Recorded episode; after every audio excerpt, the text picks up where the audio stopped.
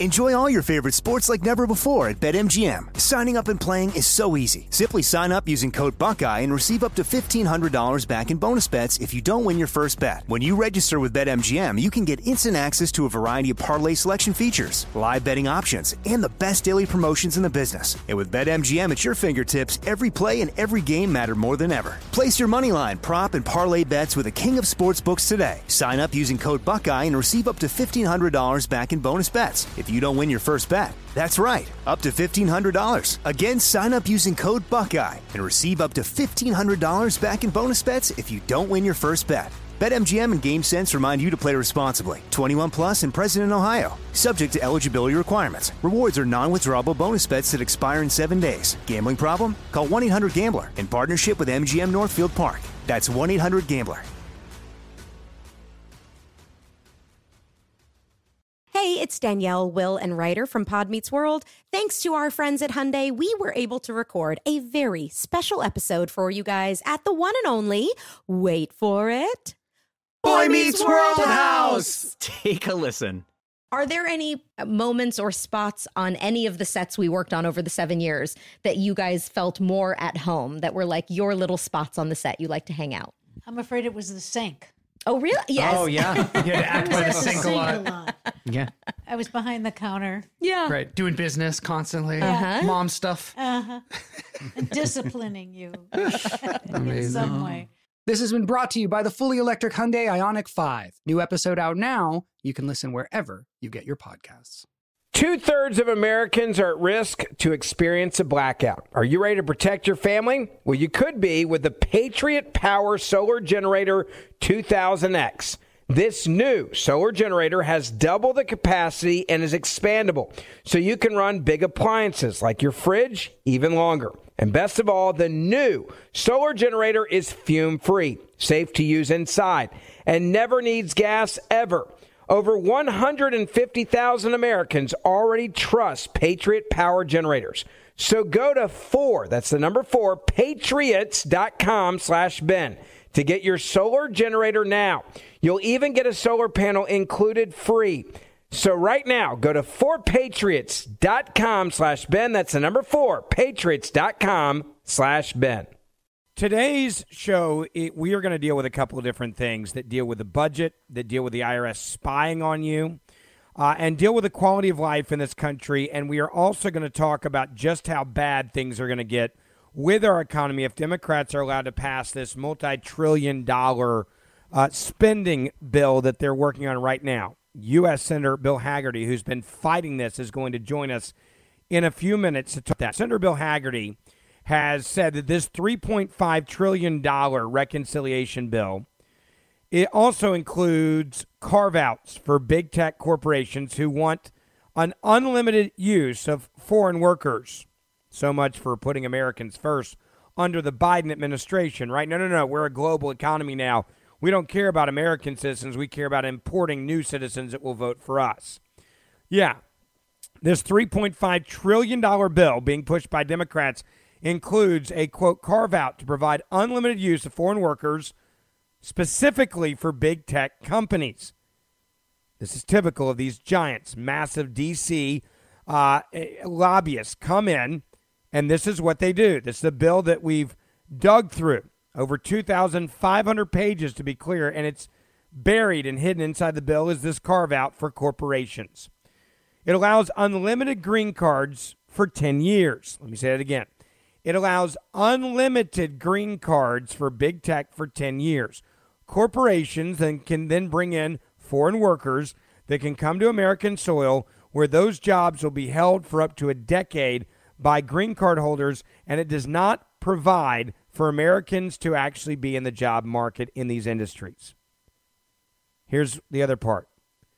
What a green card does is it provides permanent resident status for the foreigners coming in. These foreign workers typically work for less than American citizens in terms of the same jobs. Quote, I want Americans to be able to hold these jobs, and I want them to be able to step up the career ladder to improve their own lives, and not to have the permanent pressure of foreign workers coming in who will work more cheaply. That's not what we have in this country throughout history. That's not what we need in this country. That's not what needs to happen in America. Yet this is exactly what the Democrats have in their bill. Because if you can give unlimited use of foreign workers to these carve out corporations and you can give them green cards and they can say forever and they can undermine the American worker, this is amazing for the future of the country under socialism. It's not what's best for this country under freedom, under democracy. That's exactly why the Democrats are doing it. Now we're going to have uh, a exclusive conversation with Senator Hagerty coming up in a moment on this. But let me get to another issue real quick. And that is what we're now finding out about the Biden administration's IRS plan for your bank accounts. This is extremely important, what I'm about to tell you. There are things that have changed over the last couple of hours that you need to know about. Things that have changed for the IRS to spy on you 24 7, 365 days a year. The media is not reporting on this. I need you to make sure that you share this information and also share our podcast with all this info in it to everybody you know. So if you're listening to this, make sure you share our podcast that will have everything in there that you can just say, hey, to your family and friends, listen to this. This new IRS plan would basically put each and every American under an IRS audit indefinitely. It would also affect working class Americans and you would be three times more likely to be audited than the rich elite, which they claim this bill is actually all about. And it's not about the rich elite. Now, President Joe Biden and the Biden administration now want the IRS to monitor the bank accounts of every American citizen. You may have heard about this. The word was it was balances over $600 a month, transactions over $600 a month. That's originally what we were being told.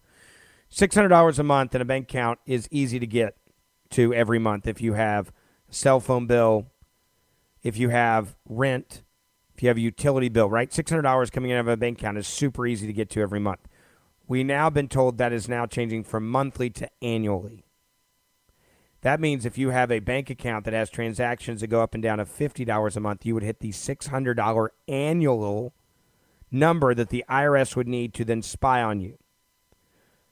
According to The Hill, newspaper, the administration wants banking institutions to not monthly, but to annually report to the IRS the total deposits and withdrawals from accounts that have a balance over $600 or bring in over $600 annually.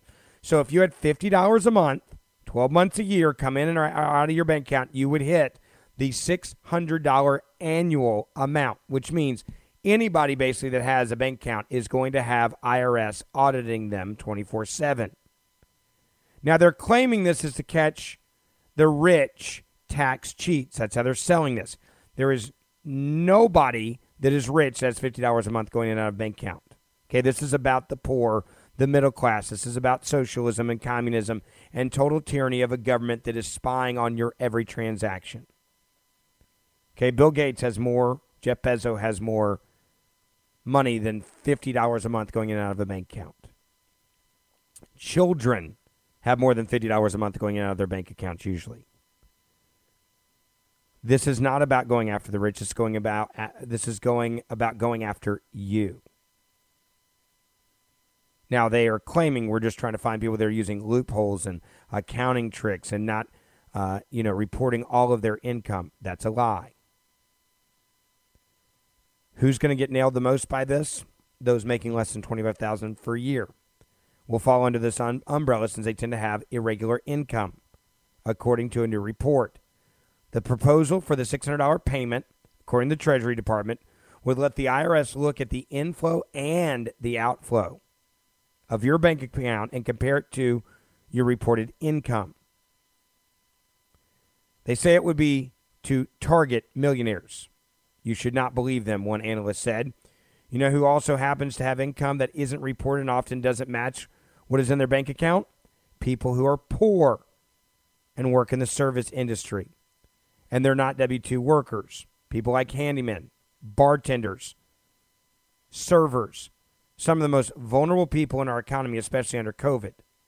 Right now, the IRS is pushing this law because it allows them to have more power than any other government agency to do surveillance on your life. It is, by the way, three times, yes, three times more likely that to audit the IRS a person making less than 25,000 a year than to audit the income flows of the richest 1% of Americans. That's a fact. So what's behind this push for the IRS driven snooping? Enjoy all your favorite sports like never before at BetMGM. Signing up and playing is so easy. Simply sign up using code Buckeye and receive up to $1,500 back in bonus bets if you don't win your first bet. When you register with BetMGM, you can get instant access to a variety of parlay selection features, live betting options, and the best daily promotions in the business. And with BetMGM at your fingertips, every play and every game matter more than ever. Place your moneyline, prop, and parlay bets with the king of sportsbooks today. Sign up using code Buckeye and receive up to $1,500 back in bonus bets if you don't win your first bet. That's right, up to $1,500. Again, sign up using code Buckeye and receive up to $1,500 back in bonus bets if you don't win your first bet. BetMGM and GameSense remind you to play responsibly. 21 plus and present in Ohio. Subject to eligibility requirements. Rewards are non-withdrawable bonus bets that expire in seven days. Gambling problem? Call 1-800-GAMBLER in partnership with MGM Northfield Park. That's 1-800-GAMBLER. Two thirds of Americans are at risk of experiencing a blackout. You could be one of them, sitting in the dark and cold for hours, for days, maybe even weeks. Are you ready to protect your family? Well, you could be with the Patriot Power Solar Generator 2000X. Folks say this new solar generator from 4 Patriots is worth its weight in gold. Why? Because this generator has double the capacity and is expandable so you can run big appliances like your fridge even longer. Or other devices like your electric blanket, your microwave, your RV, air conditioner, or even an electric wheelchair. You also get 12 outlets, including four AC outlets, so you can power more devices at once, and two USB C outlets, which can charge your phone 20 times faster than a regular plug. Best of all, the new solar generator is fume free, safe to use inside, and never needs gas ever. Over 150,000 Americans already trust Patriot Power Generators. So go to 4, that's the number 4, patriots.com slash Ben to get your solar generator now. You'll even get a solar panel included free. So right now, go to 4patriots.com slash Ben. That's the number 4, patriots.com slash Ben. Hey, it's Danielle, Will, and Rider from Pod Meets World. Thanks to our friends at Hyundai, we were able to record a very special episode for you guys at the one and only, wait for it, Boy Meets World House. Take a listen. We are lucky to be sitting with Alan and Amy Matthews in the flesh, William, Rusty Russ, and Betsy Randle. Thank you. Thank you. When, Yes. those, when those legends get here, let me know. You're here. You're here already. Wow, you We didn't either when we were watching yeah, this. that's the day. thing. That's we the didn't problem. realize it until we uh, started getting into seasons three and four, and now we're like, oh my god, You were both so good on the show, and we missed it because we were we young were kids and, and, so self-involved. egomaniacs and didn't realize Well, how great you were. We've talked about it. I think you just assumed everybody was as good as them, and, Right. and then you get into right. as you grow up and you work with other actors, you realize how lucky we were Yeah. to have you guys. This has been brought to you by the fully electric Hyundai Ioniq 5. New episode out now. You can listen wherever you get your podcasts. The Biden administration says it will just help uncover a quote $463 billion tax monies over the next decade that should have been collected. How they came up that number, no one knows. Doesn't matter. Just throw a number out there, right? And it sounds good. Let's do it. Now, of course, in the era of social media privacy concerns and proposed vaccine passports, why not throw in there the tightening of bank reporting? It's just one more step towards what many have referred to now as social credit scores and the government telling you where you can and cannot spend your money. Let's talk about monitoring your transactions for a second.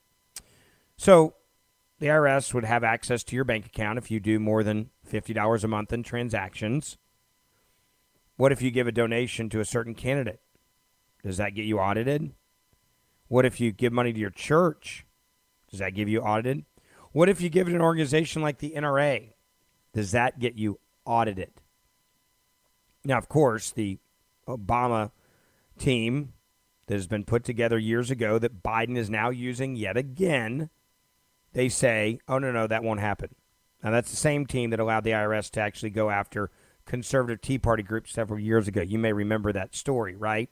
When under the Obama administration, you had the IRS actually targeting Tea Party groups to try to attack them, shut them down, put some of them in jail. We know that for a fact. It all came out. We all saw it. No one was held accountable for it, but it happened. Now, of course, they would tell you that that would never happen, right? Same thing with spying on your bank account. Oh, we would never monitor your transactions or who you donated to, which church you gave to, or if you gave money to a place like the, you know, uh, it, the opposite of Planned Parenthood, like National Right to Life groups. We would never, never look at your money and then maybe audit you because we see you're a conservative. Never. It wouldn't happen. Right. Sure. Okay. Quote, the proposal involves no reporting, the Biden administration says, of individual transactions of any individual. That's what the Treasury Secretary Janet Yellen assured in an interview with CBS News to no pushback. Quote, if somebody reports an income of 10000 and they had 3 million go out of their checking account, that tells the IRS that an individual you should probably audit. They say that's why we're doing this. Come on, really? Supposed to believe this crap? And if this is true, what they're saying, then why not put it a million dollars of transactions in a year, two million or three million or four million out of a bank account that would then red flag the IRS to audit you? Why are you going down to fifty dollars a month? I mean, there are there are children whose parents are trying to teach them finances that have more than fifty dollars go in and out of a bank account a month. Why do you put it so low if you're trying to catch the billionaire and millionaire tax cheats? They're not actually trying to catch them, folks. Understand that. They're not trying to actually catch them. They're trying to monitor everything you do where you eat, if you have a vaccine passport, and where your money goes in your bank account. Quote, identifying individual transactions or not. Presumably, an IRS audit on a $25,000 per year single mother working as a waitress will present a massive burden on that mother. That's exactly what this is about. Banks, by the way, are going ballistic over the burden of this reporting because it makes up a it's a nightmare scenario for them, but they don't care, right? This is Congress. Speaker Nancy Pelosi has just blown that off as being an anecdotal whatever point. She told reporters this week, yes, there are concerns that some people have, but if you are people breaking the law and not paying their taxes, one way to track them is through the banking measure. I think $600. That's a negotiation that will go on as to what the amount is. But it's important, she says. It's more than just the banks that are objecting to this. Coalition of associations, including heavy industry, insurance, construction, hotels, RV dealers, and more, are now joining the Banking Association, penning a strongly worded letter to Pelosi and House Minority Leader Kevin McCarthy saying, quote, this proposal would create significant operational and reputational challenges for financial institutions because people won't trust us. They won't want to put their money with us. They won't want to have bank accounts with us. Increased tax preparation costs for individuals and small business owners would also skyrocket, which is unfair. While the stated goal of this vast data collection, and that's exactly what it is vast data collection on you, where you spend your money, how you spend your money, and then we can politically harass you if you spend your money in places we don't like. That's what this is. This is no different than what the same people did with Obama when they were targeting Tea Party members and Tea Party groups. Quote, while the stated goal of this vast data collection is, is the, to uncover tax dodging by the wealthy, this proposal is not remotely targeted to that purpose or that population, the banks have said in response, and they're right. In addition to the significant privacy concerns, it would create tremendous liability for all affected parties by requiring the collection of financial information for nearly every American without proper explanation of how the IRS will store, how the IRS will protect, and use this enormous trove of personal financial information against them. Never trust the government. Privacy concerns, by the way, are cited as one of the top reasons why individuals actually choose not to open financial bank accounts and participate in the financial system, including retirement savings, because they don't trust the government. House Ways and Means Committee Chairman Richard Neal said the $600 transaction amount for an entire year, which is $50 a month, will likely be raised, so everybody calm down. They said, look, we might even raise as high as $10,000. Okay, do the math on $10,000. That's only $500 a month. How many people have more than $500 a month come in or out of their bank account? That could be 250 in, 250 out, bam, you're at 500. If you have a if you have any type of car note or mortgage or rent, you're already hitting $500 a month in money coming in and out of your account. Again, this is about targeting every American citizen, every American with a bank account. This is not about catching the risk. This is about a unlimited amount of power the IRS would have to basically spy on your every transaction and you would be under an IRS audit indefinitely. That is what this is. Houston Rockets owner, a man that's got a bunch of restaurants, he came out, Tillman Fertitta, the owner of the Houston Rockets, and several other businesses came out yesterday warning during an interview this week that the Democrats passed this tax plan on unrealized, for example, capital gains, which they would be monitoring with your bank account. He said it would, quote, destroy capitalism in the United States of America. He said, not only do we have a supply chain crisis that is currently impacting consumers and costing the poorest people the most, he said it's a major contributing factor to surging inflation rates. But he said, then if you do this with taxes, it's game over. He said his companies alone, there are more than 4,000 openings across his businesses restaurants, and entertainment industry. When asked about this, quote, supposed billionaire tax, he said that if it passes, it will make me not build as much because I won't have the ability to create so many more jobs. He's right. But this isn't just about going after him. This is about going after you and spying on you forever and having the IRS monitor your transactions and then quite possibly target you for where your money goes. You want to know how crazy they've gotten over there at the Treasury Department? Let me just read you this headline. Biden's Treasury Secretary is adding now counselors that you're paying for to address systemic racism in the economy. This is how woke they've gotten. President Joe Biden's Treasury Department announces create a new post to combat alleged racial inequities, racial inequality issues in the banking and other financial services industry. Throw down the race card. Treasury Secretary Yellen said on Monday that a former JP Morgan Chase executive, quote, is part of a multi pronged strategy by the Biden administration to deal with systemic racism found in many parts of our economy, and they're going to correct it. Treasury must play a central role, quote, in ensuring that our economy recovers from the pandemic. It recovers in a way that addresses the inequalities that exist long before anyone was infected with COVID 19. So now the Treasury Department is going to be the race police for financial transactions.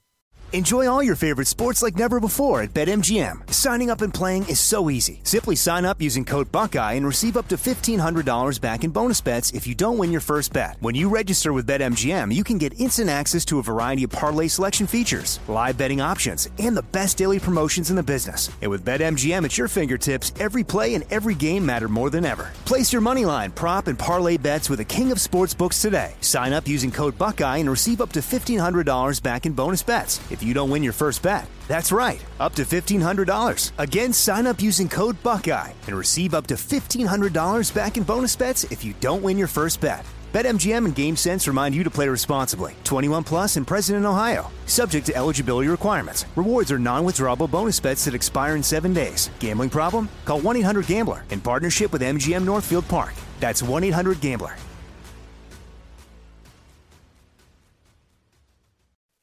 Thirds of Americans are at risk of experiencing a blackout. You could be one of them, sitting in the dark and cold for hours, for days, maybe even weeks. Are you ready to protect your family? Well, you could be with the Patriot Power Solar Generator 2000X. Folks say this new solar generator from 4 Patriots is worth its weight in gold. Why? Because this generator has double the capacity and is expandable. So you can run big appliances like your fridge even longer.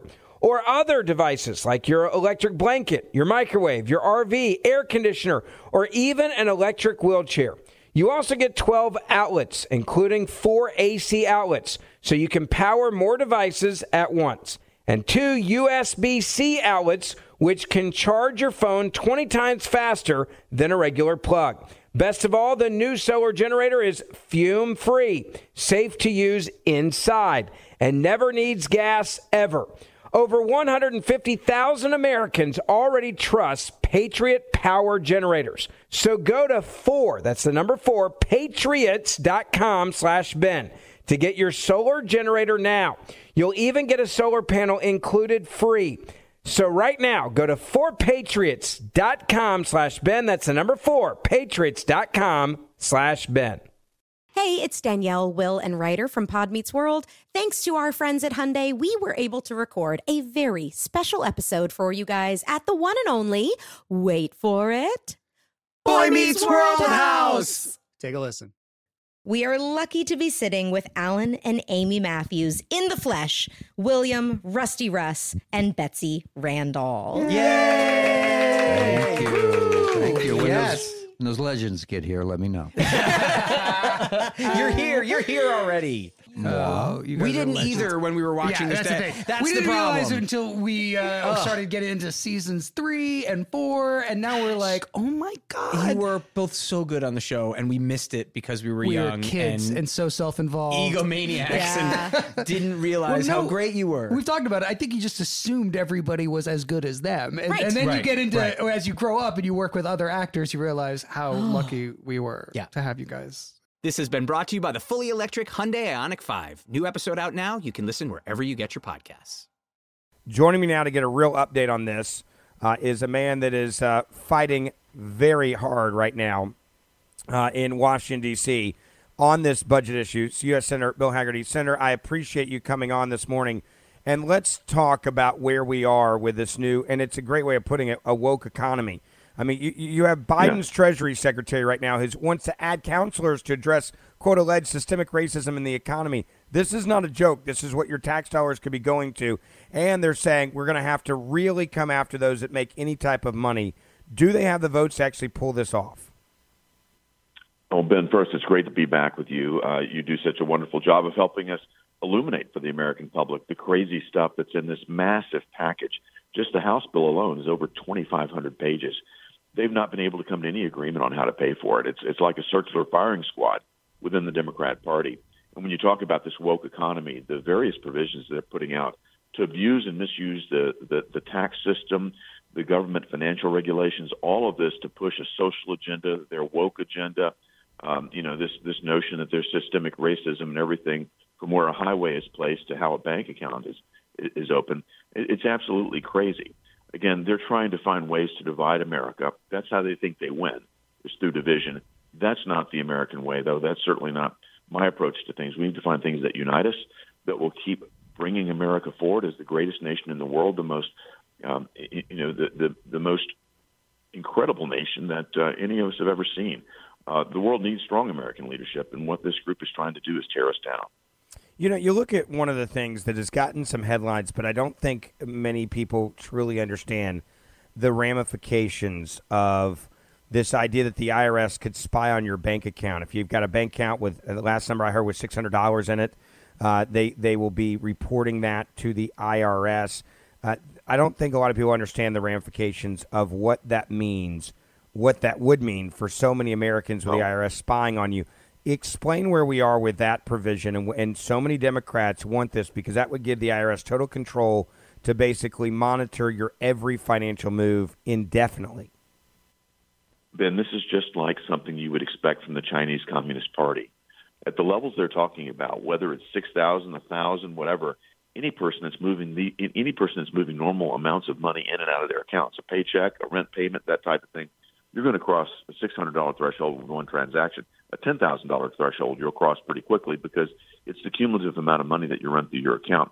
Here's what's going to happen you're going to see people shut down their accounts. I've talked with community bankers across the nation. Their customers are telling them that if this were passed, they're just going to shut their account down. They don't want to be monitored. The American public does not want to have the government snooping on them at every at every turn. They don't want a permanent audit underway by the IRS. The IRS is talking about hiring thousands of new agents and basically subjecting, you know, everybody that's got a bank account to uh, permanent audit status. This is not going to work. Joe Manchin has now told President uh, Biden that it's a non-starter for him. This is one of their biggest quote pay fors. They've assumed that all Americans cheat on their taxes and they're, they're going to be able to pay for this massive socialism by coming back and, and, and harvesting Americans' uh, tax returns and, and finding new money. It's like shaking the, the couch and finding coins in the in, in, in the in the crevices. This is not going to get through. Um, I, I think it's a, it's it's going to be yet another dead on arrival plan, just as bad as this wealth tax idea. Let's talk about the wealth tax uh, idea real quick because that's something. And, and, you know, I, I worry when I hear things about these. The, uh, as one friend referred to it, a banker referred it to me this week. He goes, you know, this is nothing more than the IRS becoming the financial Gestapo. They're going to monitor everything you do in your bank accounts.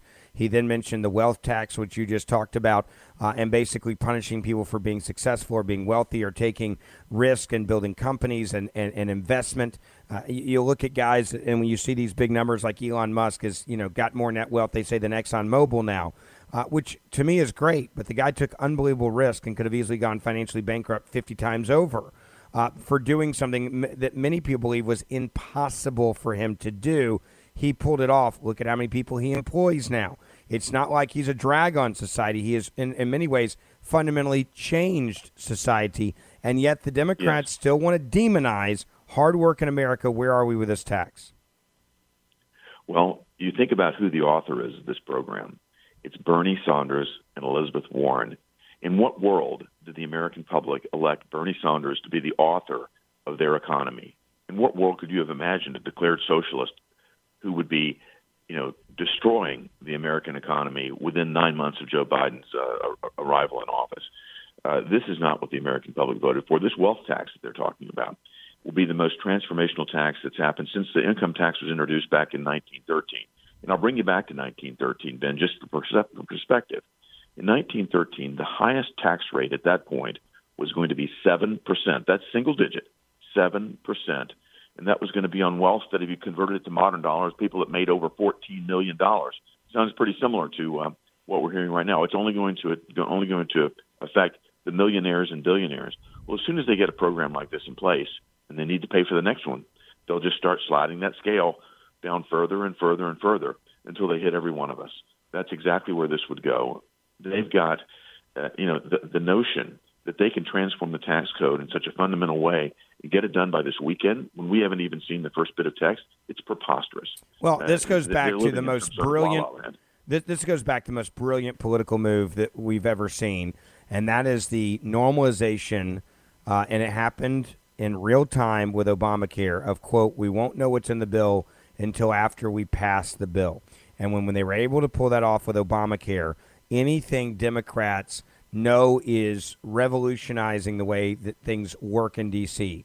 Uh, and I don't say that in a, in, a, in a complimentary way. They basically hold the bill to the very last moment. They dump it on the American people. They dump it on you guys in Congress and say, good luck trying to figure this out by the time you've got to vote on it. And that's exactly what their strategy is with this bill yet again. Yeah, yeah. You, well, you saw that with me when uh, when I fought the so-called infrastructure bill. Ben, you, you you helped me get the word out on that.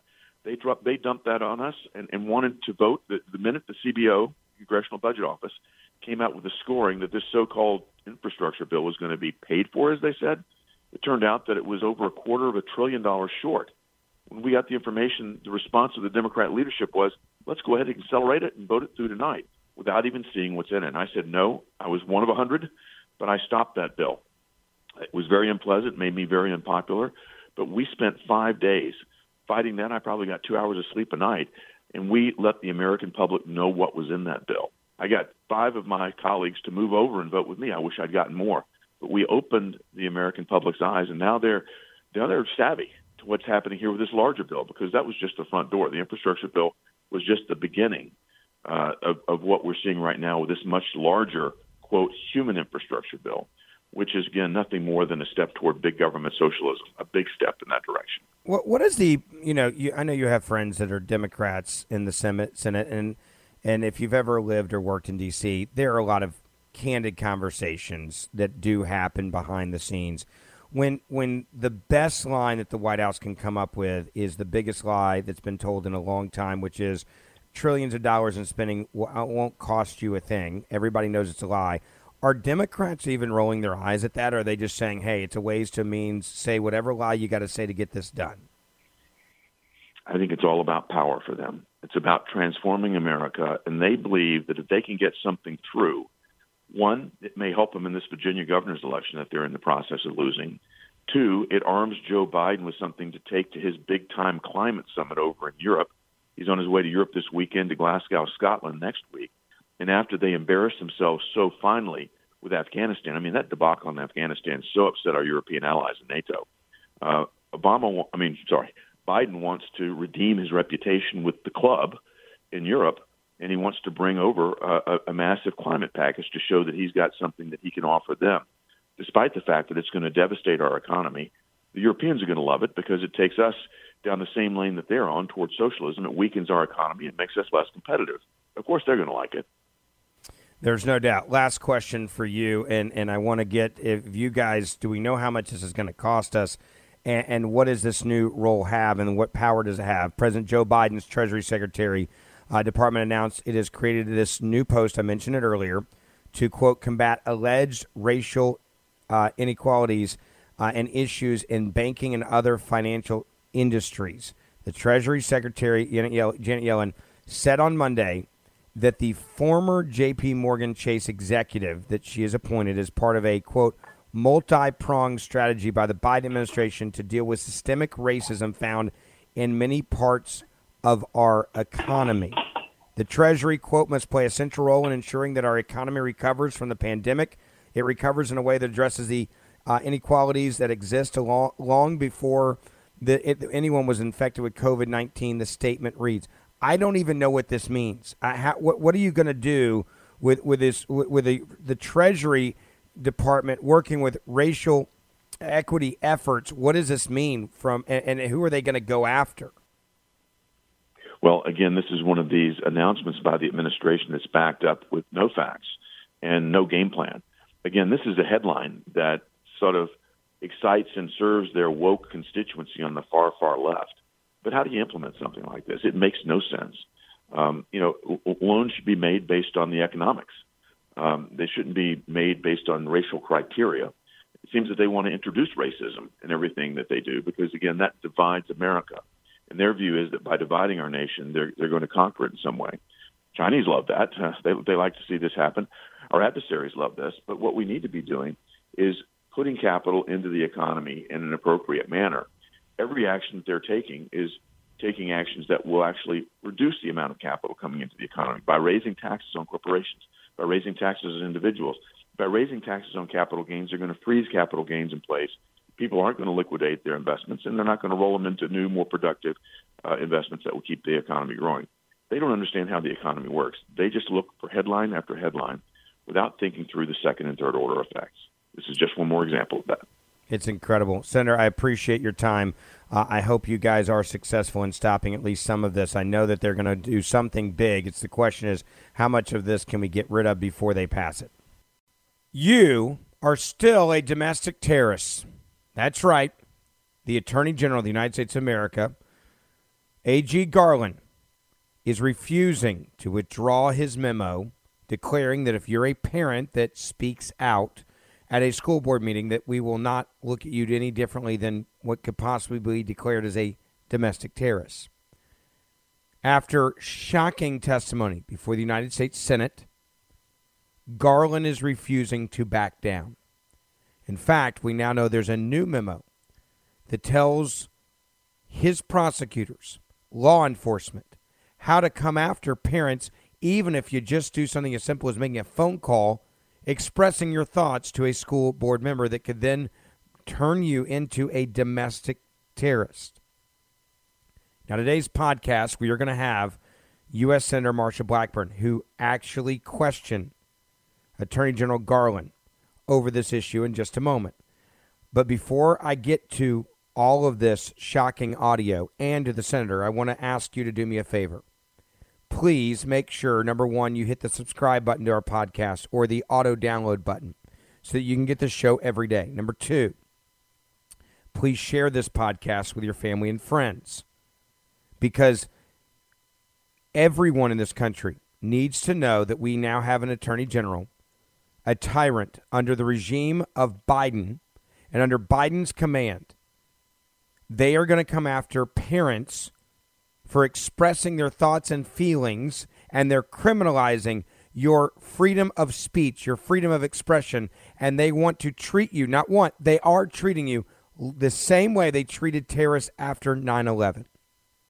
Parents, you may be a domestic terrorist under the new guidelines from the Attorney General Garland if you show up or make a phone call or organize on Facebook against people that are trying to indoctrinate your children in our public school systems. Earlier today, I spoke with Marsha Blackburn as she got to have a very blunt discussion with the Attorney General Garland. I'm going to have that for you coming up in a moment. Now, I want to play for you some incredible audio from Senator Ted Cruz, who actually questioned the Attorney General Garland over the anti parent memo, a memo that turns parents into domestic terrorists, a memo that tells prosecutors basically a dozen plus ways to prosecute parents for being involved in their kids' lives and for having basically we're now criminalizing freedom of speech and freedom of thought. Now, Senator Ted Cruz is a brilliant legal mind. A lot of people think of him more as a senator now. He's, I would argue, a senator second and a brilliant political, a, a brilliant legal mind first. And that's why I'm going to play this audio because it's incredible to watch him dismantle the insanity of Garland, the Attorney General of the United States of America, and the Biden regime who are coming after parents for just speaking up about their kids' education. Take a listen. For eight years under Barack Obama, the Department of Justice was politicized and weaponized. When you came before this committee in your confirmation hearing, you promised things would be different. I asked you specifically, quote, will you commit to this committee that under your leadership, the Department of Justice will not target the political opponents of this administration? Here was your answer, quote, Absolutely. It's totally inappropriate for the department to target any individual because of their politics or their position in a campaign. That was your prom- promise just a few months ago. I'm sorry to say you have broken that promise. There is a difference between law and politics. And General Garland, you know the difference between law and politics. Law is based on facts, it is impartial, it is not used as a tool of political retribution. This memo was not law. This memo was politics. Now, Senator Ted Cruz is absolutely right that this memo was 100% a political decision made by the Attorney General to come after parents and attack parents and, and to treat them, not even equate, to actually treat them to treat you as a concerned parent about your kid's education as a domestic terrorist the same way that we treated domestic terrorists after 9 11. That is a fact. They made a decision politically because a powerful teachers union decided to send out a request to shut parents up, going, hey, we don't like these parents getting involved here, right? Like these parents that have kind of gotten woken up, we, we, we kind of need you guys to shut them up. We, we, we don't we feel threatened, right? Because we're all woke. We feel threatened as we try to indoctrinate their kids, try to cover up heinous crimes that are being committed against their kids. Two different rapes were covered up in Loudoun County, for example. You'll hear more about that in a moment.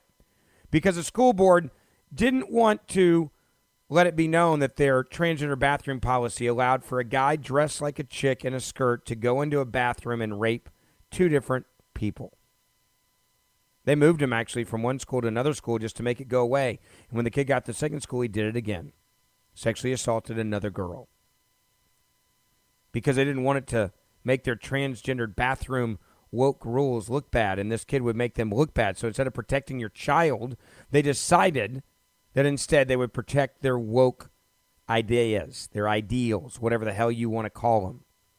Their anarchy, their insanity, their psychotic nature that they believe that they own your children and you have nothing you can say about your children. They own your children. And you must shut up and you must be silent. This goes back to exactly the big fight that is happening right now in Virginia, What's happening in Virginia right now is you have a fight because you have a governor that said publicly multiple times on stage parents should have no right to dictate and or tell school boards what we should or shouldn't be teaching your kids. You have no rights. When you drop your kids off, your kid is a is a product, a a property of the state. It's probably the best way I can describe it. A, you, your child becomes property of the state. And that's exactly how they're going to treat your kid. When you drop your kid off, you can shut up. When you drop your kid off, you can shut up and leave us alone. If you show up and you talk to us, we will treat you like you're a member of ISIS or Al Qaeda, and legally we will come after you. In fact, we have a dozen plus ways the Attorney General has now said that we can come after you. That is what they are doing. What if you don't even show up for a school board, but you make a phone call? We've criminalized that now. Senator Ted Cruz talked about it in this memo. How parents now, their behavior of calling, being involved, is criminalized at a federal level. On Wednesday, September 29th, the National School Board Association wrote a letter to the president asking the president to use the Department of Justice to target parents that were upset at critical race theory, that were upset at mask mandates in schools, to target them as domestic terrorists. On the face of the letter, the letter was in repeated consultation with the White House, in explicit political consultation with the White House. That was on Wednesday, September 29th. Five days later, on Monday, so right after the weekend, boom, you pop out a memo giving them exactly what they want. Now, by the way, I understand that. In politics, that happens all the time. An important special interest wants something. Sir, yes, sir. We're going to listen to him. Let me ask you something, General Garland. In the letter, which you told the House of Representatives was the basis for this abusive memo targeting parents, how many incidents are cited in that memo? I have to look back through the memo. I Okay, can't you, count it. you- you don't know. How many of them were violent? Again, the, the general report. How many of them were violent? Do you know? I don't know. You don't know. And there's a reason you don't know. Because you didn't care, and nobody in your office cared to find out. I did a quick count just sitting here. During this hearing, I counted 20 incidents cited. Of the 20, 15 on their face are nonviolent. They involve things like insults, they involve a Nazi salute. That's one of the examples. My God, a parent did a Nazi salute at a school board because he thought the, the, the policies were oppressive. General Garland is doing a Nazi salute at an elected official. Is that protected by the First Amendment? Yes, it is. Okay. 15 of the 20 on the face of it are not violent. They're not threats of violence. They're parents who are unhappy. Yet, miraculously, when you write a memo, the opening line of your memo, in recent months, there has been a disturbing spike in harassment, intimidation, and threats of violence. You know what? You didn't look, and nobody on your, on your staff looked. Did you even look up the 20 instances? Uh, As I testified, the decision to make, uh, the- send a memo is for an assessment. Did you look up the 20 instances? I did not read. Did anyone on your staff look them up? I don't know the answer, but it's not of- but of course memo. you don't. In general, there's a reason. Look, you started your career as a law clerk to Justice Brennan.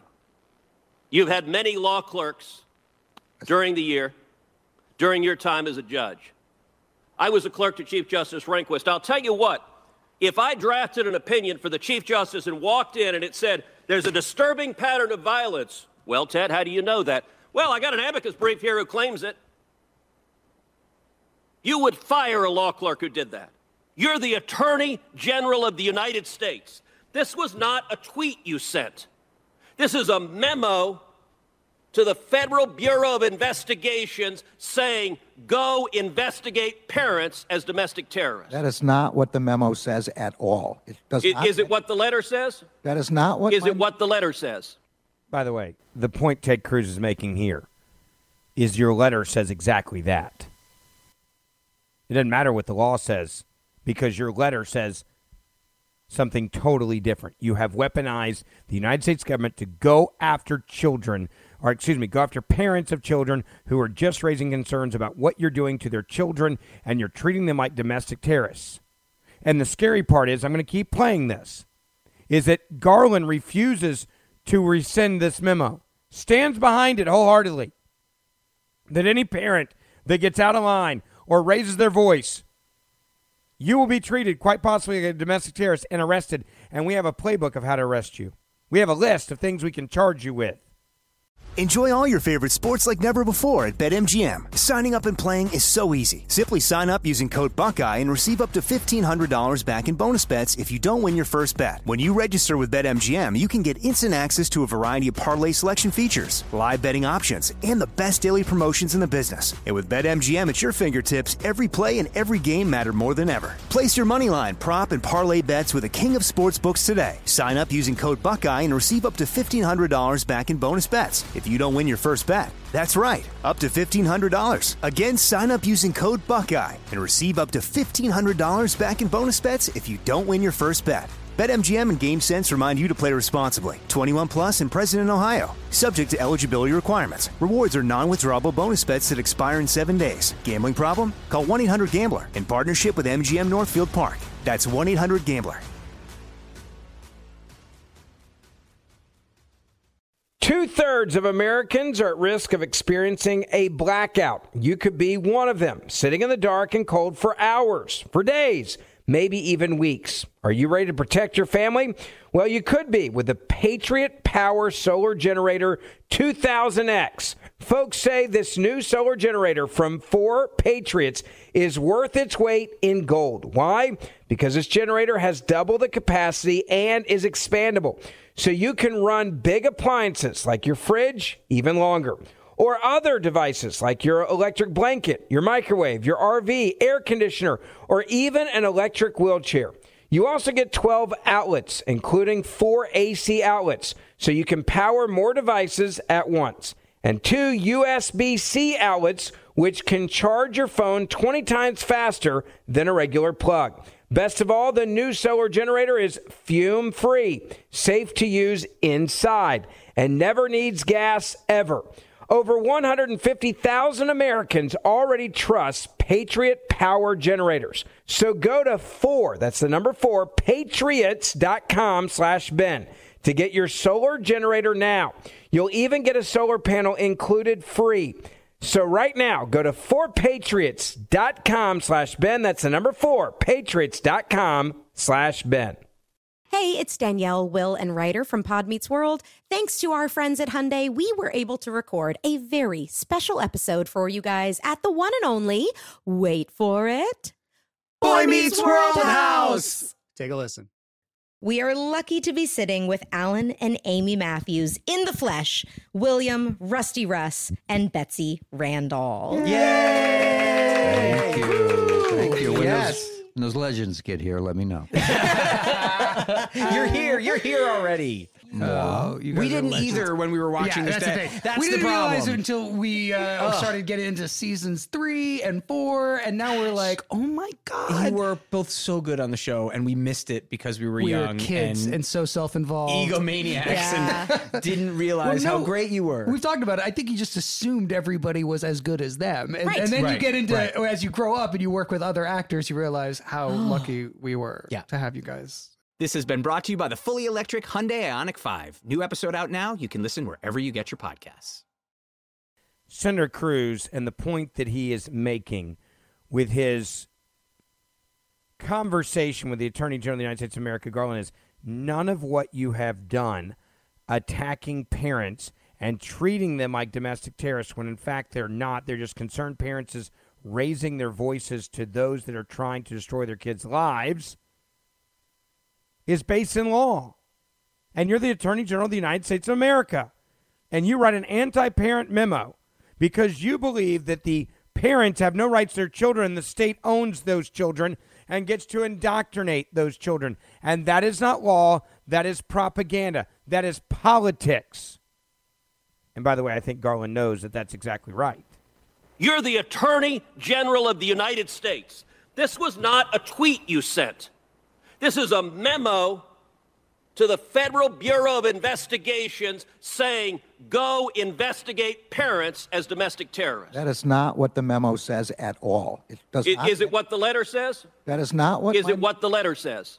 I don't care what the letter says. You What don't care. You said it was the basis of your memo. You testified under oath before the House of Representatives. The letter was the basis of your memo. Now you don't care about the letter? The letter and public reports of violence and threats of violence. My memo says nothing about domestic terrorism, says nothing about parents committing any such things. My memo is an attempt to get an assessment of whether there is a problem out there that the federal government needs to The letter on its face says the actions of the parents could be the equivalent to a form of domestic terrorism. And that is wrong. and and asks the president to use the Patriot Act in regards to domestic terrorism And you'll note directed at parents.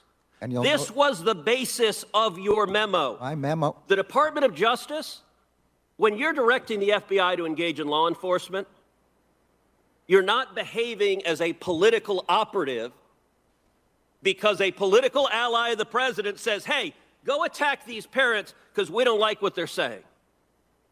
Department of Justice, you did no independent research on what was happening, did you?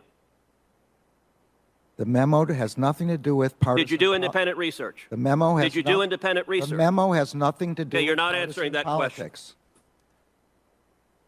You've testified you know nothing about the violent sexual assault that happened in Loudoun County, even though it's one of the bases in this letter. I read about it since then. Okay. By the way, the point you're about to hear is so important. This goes back to the parents and the school board. You have a school board in Loudoun County, as I mentioned earlier, that covered up the rape of a student because it would go it would hurt their transgender policy because it's a dude wearing a skirt that went to the girl's bathroom and raped not one but now we know two different girls and instead of actually and, and by the way the kid's been found guilty of one of those crimes they covered it up moved into another school covered it up and just moved him down the road it's like the catholic church what they would do with the priests that were molesting children just move him to another church right? Who cares? We don't want to admit that we have a problem, so let's just cover it up. That's the easiest way to deal with this. Just just flat out cover it up. Exactly why Senator Tom Cotton said that the AG should resign. Yeah, he actually said he should resign over what he has done because it's such a disgrace. You guys have weaponized the Department of Justice, you have politicized it to the point where now you're treating parents like domestic terrorists, and you have parents, all they're doing is standing up for their children. That's it. That's all you're doing. Let me tell you what the judge found in the Loudoun County case before I get back to this audio real quick. The judge has announced an explosive Loudoun County School bathroom ruling finding a 15 year old boy guilty of sexual assault in the girl's bathroom. And the school covered it up. And then the father, who lost his mind when the school board covered it up, was arrested and treated like a domestic terrorist. Don't forget that part of this story, okay? The father went to the school board. The school board lied. He got angry. He started yelling. They slammed him to the floor, arrested him, and took him out of the school board meeting and treated him like a domestic terrorist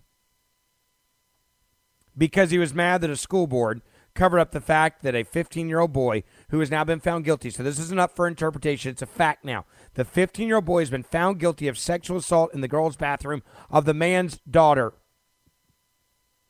The ruling comes amid the controversial transgender school bathroom accommodations in Loudoun County, Woke, Virginia. Because the bathroom woke agenda for transgender accommodations was more important than actually protecting a child from being raped by a dude wearing a skirt in a bathroom in the girl's bathroom. The charges include one felony count of forcible sodomy and one felony count of rape. The judge, Pamela Brooks, ruled, I found the facts sufficient to support the charges. The victim said the two were, quote, just friends and said she never gave permission or consent for the encounter. And this is exactly what the school board covered up because they couldn't stand press that would make them look like idiots, that would show them that allowing dudes into chicks' bathrooms was a bad idea. The boy was 14 years old at the time, texted the victim asked her to meet him in the girl's bathroom. He threw her to the floor, forced himself upon her, according to the Washington Post. He flipped me over, she said. I was on the ground and couldn't move, and he sexually assaulted me. But hey, Virginia Department of Education says its transgender policies require that, quote, access to facilities such as restrooms and locker rooms that correspond to a student's gender identity shall be available to all students. And Loudoun County said, absolutely, we're going to do it because we think this is great. We think this is great. Listen to the lack of compassion that Garland has for the girl, the girls, I should say, that were raped. Okay, you told the House last week you knew nothing about it. Not know at the time. No. Okay, this week, the court concluded that a 14 year old girl was violently raped by a boy wearing a skirt in the girls' restroom. The school district covered it up, released the boy, sent him to another school where he violently raped another girl. The father, who Mr. Hawley just showed you, was the father of, of, of, the first girl. He was understandably. Do you understand why a parent would be upset when your daughter is raped at school? The school board covers it up and then lies to you and claims there have been no assaults, we have no instances of assaults in our bathroom, and that was a flat out lie, as the court concluded this week. Do you understand why the parent would be upset? Absolutely, and his, any expressions of upset are completely protected by the First Amendment. Except you just called him a domestic terrorist. I never called him that. That's not this correct. This letter calls him a domestic terrorist. You based a direction to the FBI, an official direction from the Attorney General, on this letter, and I'll tell you what. The, the NSBA is so embarrassed of this letter, they've apologized for it and retracted it but you don't apparently have the same willingness to apologize and retract what you did. Let me ask you something else. A big part of this, this letter is that they're upset about parents not wanting critical race theory taught.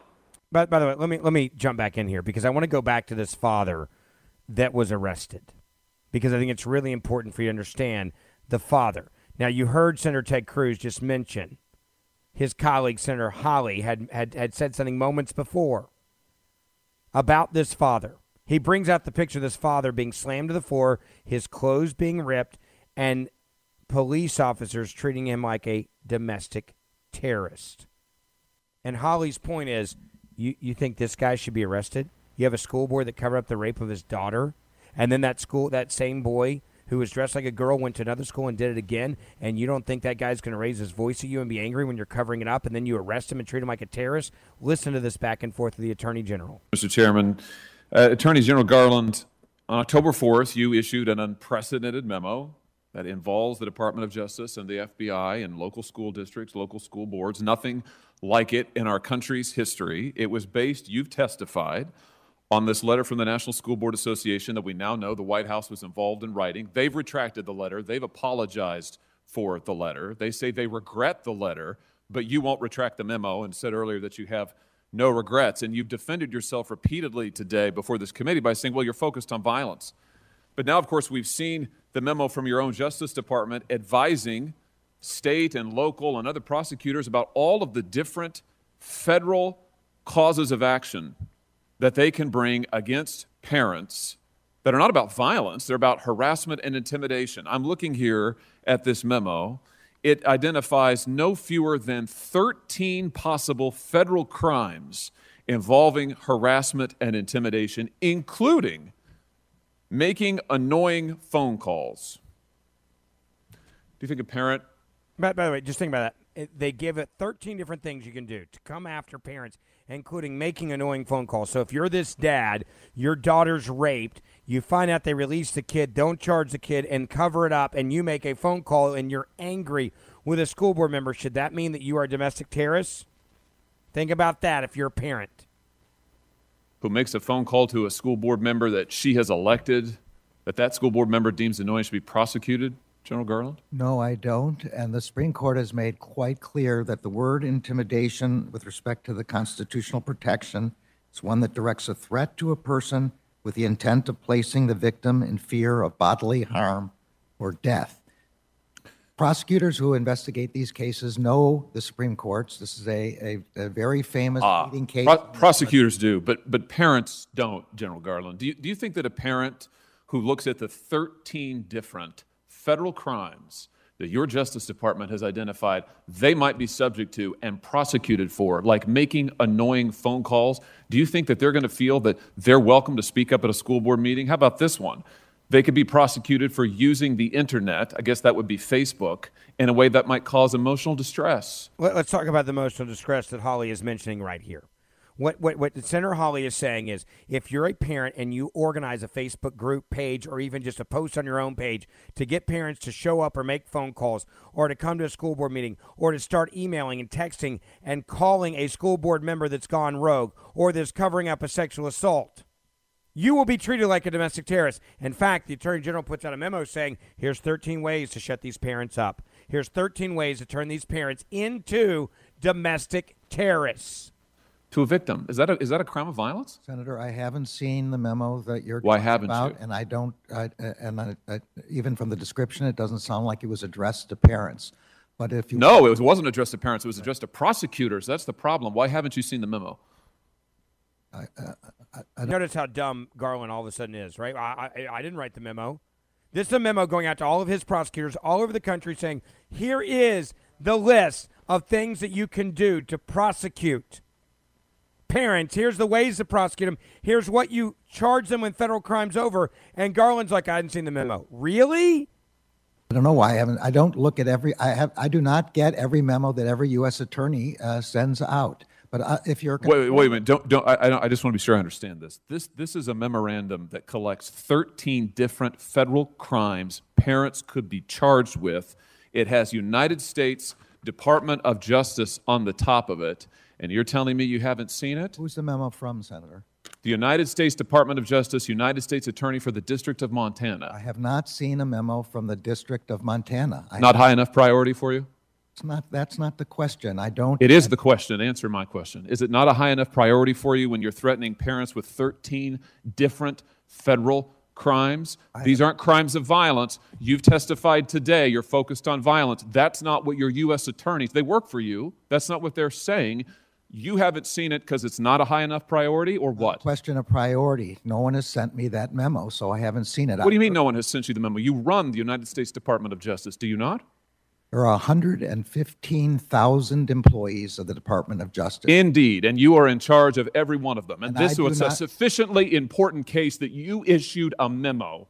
You, over your signature, issued a memo involving the FBI and the Department of Justice in local school boards, local school districts. Your U.S. attorneys are now threatening prosecution with 13 different crimes, but it's not a high enough priority for you. It got lost in the mix.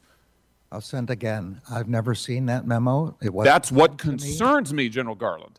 Well, it wasn't sent to me. I hope you will assure your constituents that what we are concerned about here is violence and threats of violence. I don't believe him, by the way. I don't believe him at all. I think it, what he's what he what he's concerned with is shutting up and silencing parents who are actually standing up at school board meetings and doing it to the point where he says we're going to treat you like a terrorist and you may go to prison and you may not see your kids for years. We will throw away the key because you spoke up at a meeting. Enjoy all your favorite sports like never before at BetMGM. Signing up and playing is so easy. Simply sign up using code Buckeye and receive up to $1,500 back in bonus bets if you don't win your first bet. When you register with BetMGM, you can get instant access to a variety of parlay selection features, live betting options, and the best daily promotions in the business. And with BetMGM at your fingertips, every play and every game matter more than ever. Place your money line, prop, and parlay bets with the king of sportsbooks today. Sign up using code Buckeye and receive up to $1,500 back in bonus bets if you don't win your first bet. That's right, up to $1,500. Again, sign up using code Buckeye and receive up to $1,500 back in bonus bets if you don't win your first bet. BetMGM and GameSense remind you to play responsibly. 21 plus and present in Ohio. Subject to eligibility requirements. Rewards are non-withdrawable bonus bets that expire in seven days. Gambling problem? Call 1-800-GAMBLER in partnership with MGM Northfield Park. That's 1-800-GAMBLER. Two thirds of Americans are at risk of experiencing a blackout. You could be one of them, sitting in the dark and cold for hours, for days, maybe even weeks. Are you ready to protect your family? Well, you could be with the Patriot Power Solar Generator 2000X. Folks say this new solar generator from 4 Patriots is worth its weight in gold. Why? Because this generator has double the capacity and is expandable. So you can run big appliances like your fridge even longer. Or other devices like your electric blanket, your microwave, your RV, air conditioner, or even an electric wheelchair. You also get 12 outlets, including four AC outlets, so you can power more devices at once, and two USB C outlets, which can charge your phone 20 times faster than a regular plug. Best of all, the new solar generator is fume free, safe to use inside, and never needs gas ever. Over 150,000 Americans already trust Patriot Power Generators. So go to 4, that's the number 4, patriots.com slash Ben to get your solar generator now. You'll even get a solar panel included free. So right now, go to 4patriots.com slash Ben. That's the number 4, patriots.com slash Ben. Hey, it's Danielle, Will, and Rider from Pod Meets World. Thanks to our friends at Hyundai, we were able to record a very special episode for you guys at the one and only, wait for it, Boy Meets World House. Take a listen. We are lucky to be sitting with Alan and Amy Matthews in the flesh, William, Rusty Russ, and Betsy Randle. Thank when those legends get here, let me know. you're here. You're here already. No, you we are didn't legends. either when we were watching yeah, this. that's That- the thing. That's we the didn't realize problem. it until we uh, started getting into seasons three and four, and now we're like, oh my god, You were both so good on the show, and we missed it because we were we young were kids and, and, so self-involved, egomaniacs, and didn't realize Well, how great you were. We've talked about it. I think you just assumed everybody was as good as them, and, Right. and then you Right, get into right. as you grow up and you work with other actors, you realize how lucky we were Yeah. to have you guys. This has been brought to you by the fully electric Hyundai Ioniq 5. New episode out now. You can listen wherever you get your podcasts.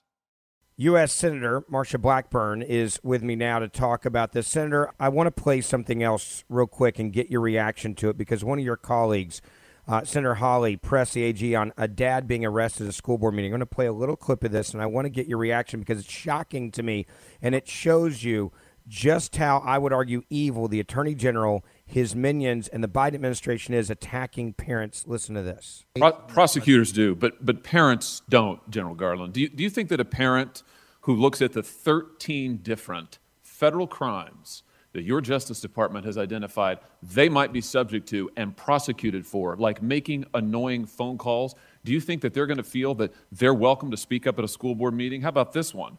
They could be prosecuted for using the internet, I guess that would be Facebook, in a way that might cause emotional distress to a victim. Is that a, is that a crime of violence? Senator.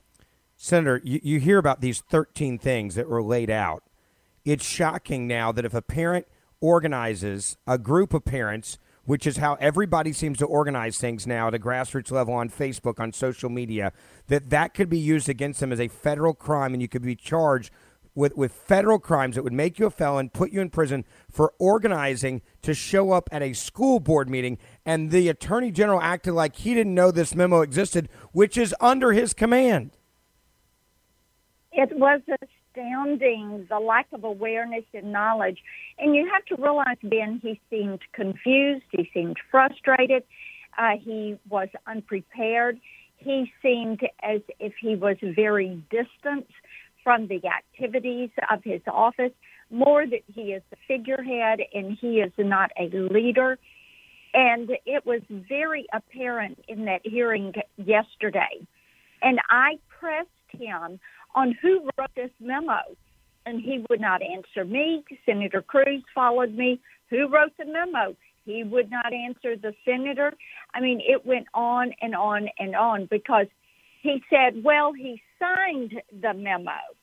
And then we, I went at him about the turnaround in time because back in August, 44 of my Republican Senate colleagues joined me on a letter to General Garland about the Durham investigation to ask for a status update and if they were going to make the report public. And we've never received an answer. But after we wrote it, then they went on with the indictment and kind of got the ball rolling. But see, it has been since August. We are more than 60 days since we sent that letter. And now, in four days, they turn around this request of a special interest group to the White House We know they had worked together on this, but we do not know if someone in the White House wrote this letter, uh, this memo, if Lisa Monaco what wrote it, uh, if Ms. Gupta wrote it. We don't know who wrote the memo, but we know that Merrick Garland signed the memo. And, you know, he had said at first in the hearing, uh, and this was one of the big contradictions.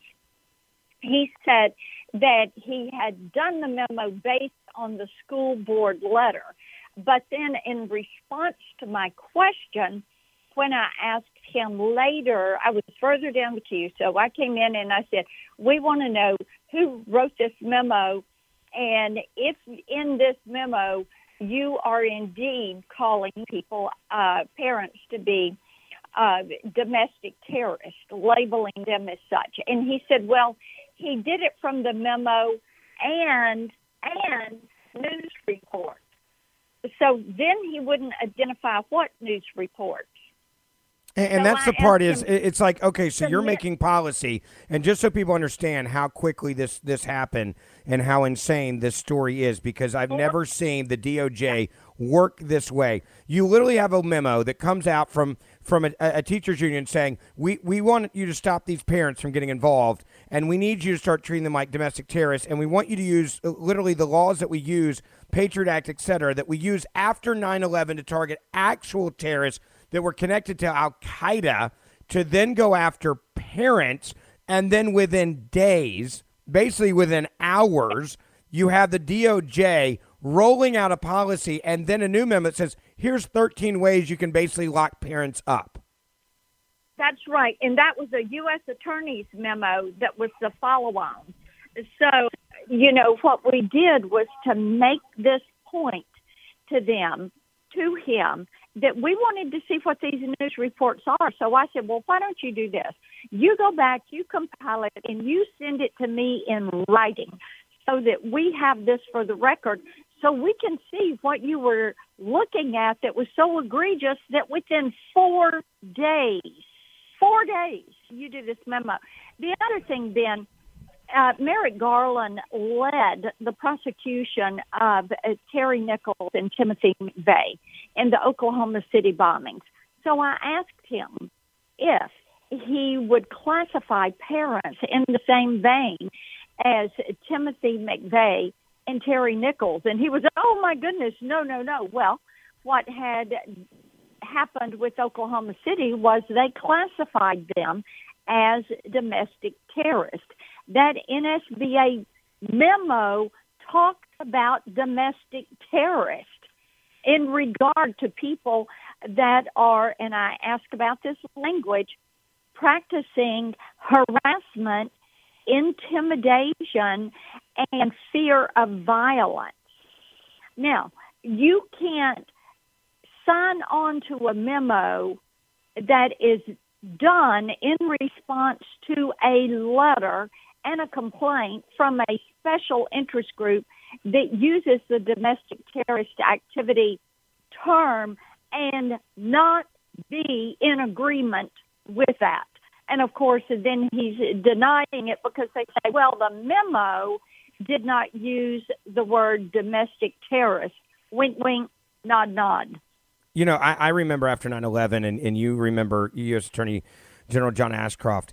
John Ashcroft, who was dealing with the worst terrorist attack in U.S. history, wasn't throwing around memos as quickly when we were literally under attack from Al Qaeda as quickly as Garland was at parents because of the teachers union and special interest groups saying decide that they are we're going to treat them like terrorists and tell me how to prosecute them and send out a memo telling people how to prosecute them because they decide to organize on Facebook. Even after 9/11 you didn't see this type type of reckless and if there was any time that I would argue have reckless behavior in a sense, a paranoid, a, a freak out moment of send out a memo, send out a memo, send out a memo about these domestic terrorists in America, it would have been after 9 11. And even the Attorney General John Ashcroft at the time didn't do it as quickly as this guy's doing against parents going to school board meetings.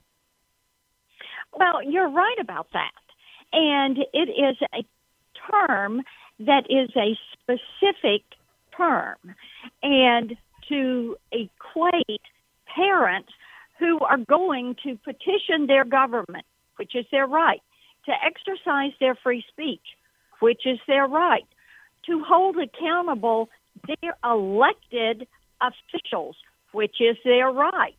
Uh, all of this is you it's just hard to even believe i have never in my life seen something like this and wherever i go in our wonderful state ben this is one of the first things that people talk about. How dare the doj try to have parents that go to a school board to ask about mask mandates vaccine mandates curriculum 1619 CRT, pornography in the middle school library, and safety of children in school.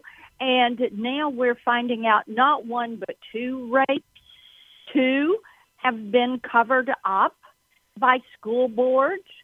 And well, look at the latest story, Senator.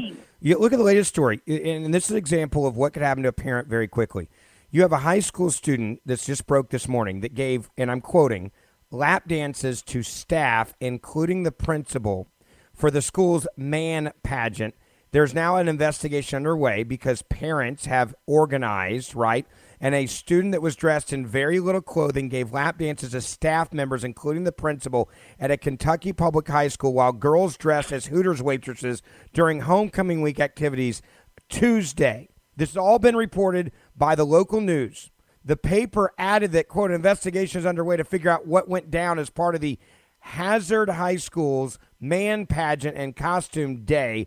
The paper said parents organized. So, so my question for you, Senator, is this: If parents organize against this school, right, for allowing this to happen, go to the school board and lose their minds, or make phone calls to their school representatives or the principal or the school itself, are they going to be treated like domestic terrorists?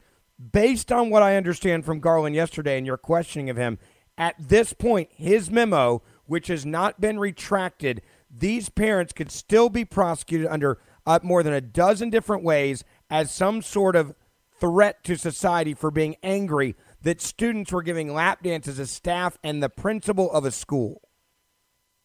That's right. And, you know, I asked him, several other committee members asked him if he planned to retract that memo because the NSBA had come at their staff and the board had retracted their memo to the White House.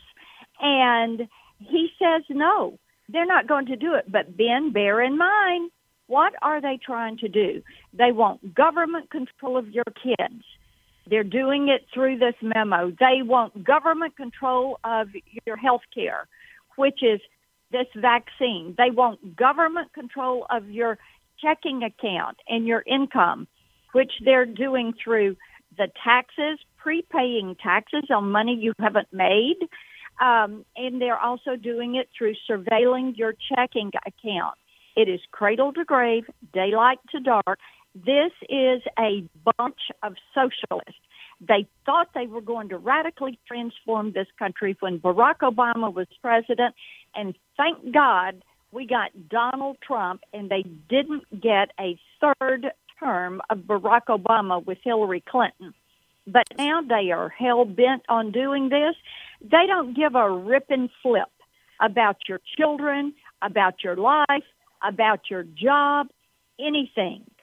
No, what they don't. they want is a socialist nation with them in control, and you're going to be the peasants and the peons to give them the lifestyle they want at your expense. Last question, and I'm going to switch gears here, but it's an important one. Uh, there was a question asked the Attorney General uh, from you guys yesterday uh, about Dr. Fauci and is he being investigated for lying to Congress? How did he answer that Mm-hmm. question? Well, he is not investigating Dr. Fauci because he doesn't think he lied to Congress. But there are plenty of us who are looking at different components of what Fauci has done. And of course, I have been calling for a Wuhan lab investigation since day one. And uh, I was joined, Ron Johnson and some others, Rand Paul have joined me in this call. Uh, Secretary Pompeo tried to do this. Uh, you had career career bureaucrats over at the State Department that blocked it. But you know what? The the layers are peeling back on this smelly onion. And what we're going to do is continue to push. I think people have about had it. They finally realize that what they got with Joe Biden is not what they thought they were going to get with Joe Biden. And people are very fearful of what is happening to this country and how quickly they are trying to, from the inside, overthrow this government. Senator, I really appreciate you coming on, and I'll say this again to everybody listening. I have been warning you as parents for days now, not just days, weeks, months, that you better start getting involved in the public schools in your area, whether your kids go to those public schools or not, whether your grandkids go to those public schools or not, whether you have kids or not.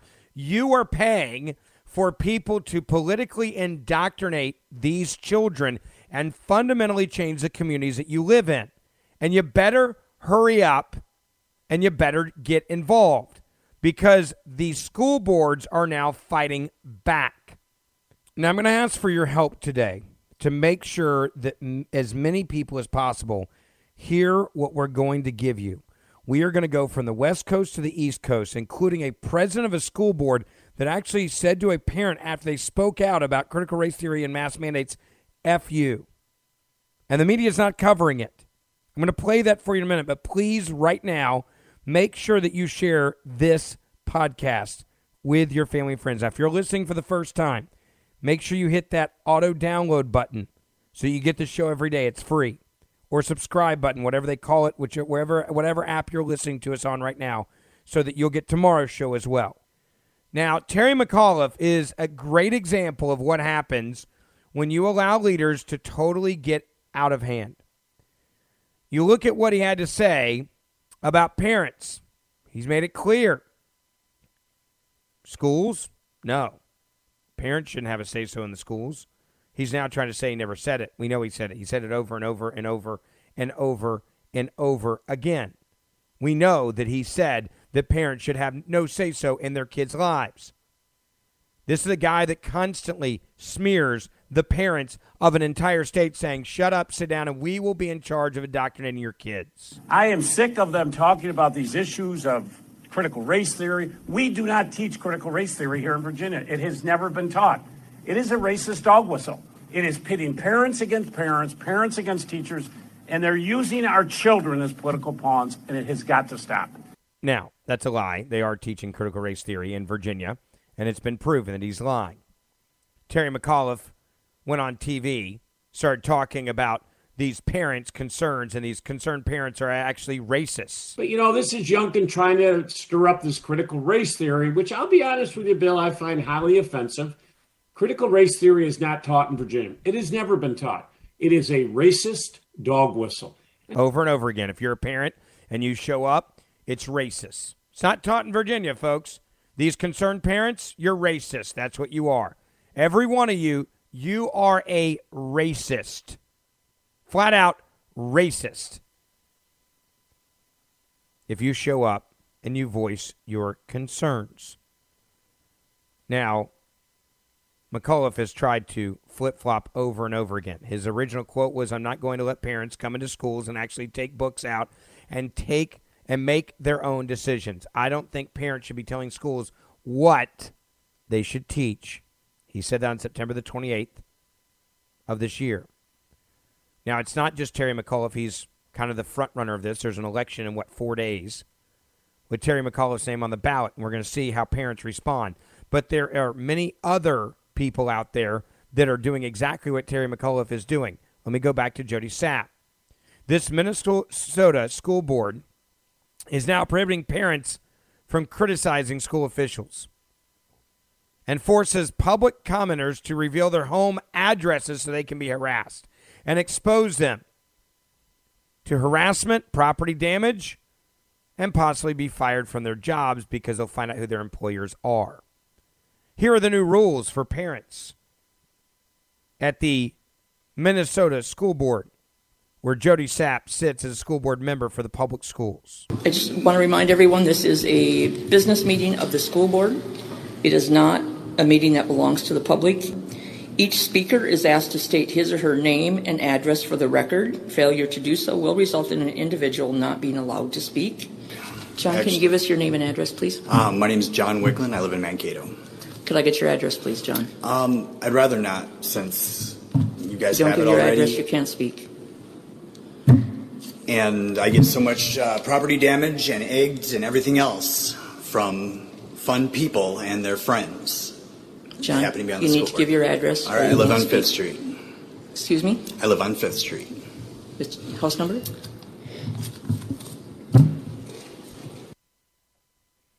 Did you hear that? I live on Fifth Street. Keep listening. Thank you. All right. So are our kids safe? Um, Effective tonight, the school board will enforce the following guidelines. Open forum per- participants are prohibited from calling out or addressing any individual school board or school district staff member. If this occurs, open forum will be closed and the individual will not be allowed to participate in future open forums. So you lose your right to have an opinion as school board if you openly expose what a school member is doing, an employee is doing and or teaching in your kid's classroom, or if you criticize a school board member. If you do this, you will no longer be allowed to speak in any future open forum. So you lose your right to speak at future forums. Uh, not really an open forum if that's what they're now going to do. So you can't criticize me or any of us sitting up here, you peons, you parents that are annoying us. We're trying to do the business of indoctrinating your children. We need your home address so we can harass you before you can speak. And if you violate one of our new random rules that we have decided to implement tonight, you will no longer be allowed to speak for the rest of your lives at your kid's school board or your district school board meeting. Got it? Welcome to Minnesota. Or school district staff member. If this occurs, open forum will be closed and the individual will not be allowed to participate in future open forums. Crowd noise or any sort of grandstanding during open forum, including applause, talking, hollering, or any outbursts will result in open forum being closed. Further, beginning at the November 1st school board meeting, open forum participation will be limited to those individuals who wish to speak to an item on the board agenda.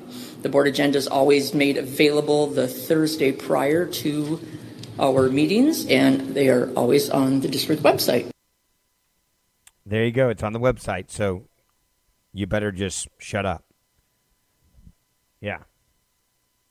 SAP, who previously announced anyone who commented during the open forum was not allowed to criticize members of the school board, and the meeting was not a meeting that belongs to the public, now has said, we're going to take it a step further. You say anything we don't like, we'll shut it down. You say anything you don't like, we'll ban you for life. If any speaker violates the rule, then the open forum would be immediately closed for the rest of the meeting.